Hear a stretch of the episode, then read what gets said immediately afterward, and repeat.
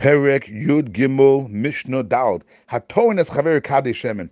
The laws of Modeh Mitzvahs are that if someone says to someone that you owe me goods or money, and the person admits to part of it, then he has to swear on the rest. For example, Ruvain says to Shimon, You owe me a thousand dollars. Shimon says back to Ruvain, I only owe you five hundred dollars. So the halacha is he has to pay him the five hundred and swear that he does not owe him the other five hundred.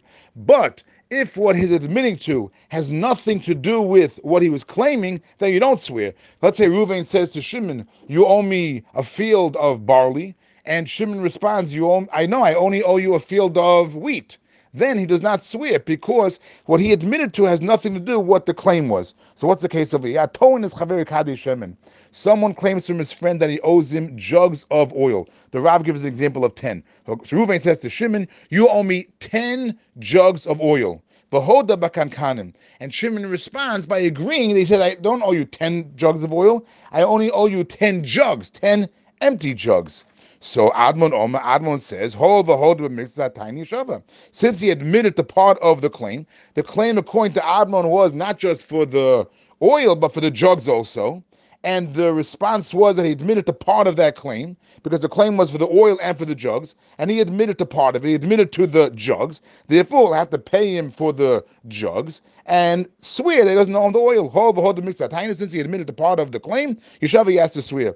But Chacham, the sages disagree. They say, Ein zo hador What he admitted to is not the same type from what the claim was. Because according to the Chum, according to the sages, when the person said, You owe me 10 jugs of oil, he didn't mean the actual jugs. He just meant the oil. Why did he say jugs? That's how you refer to the amount of oil. You refer to it by, by jugs. He said, You owe me 10 jugs of oil to say you owe me that amount of oil, but he didn't mean the actual jugs. Therefore, he was claiming only oil.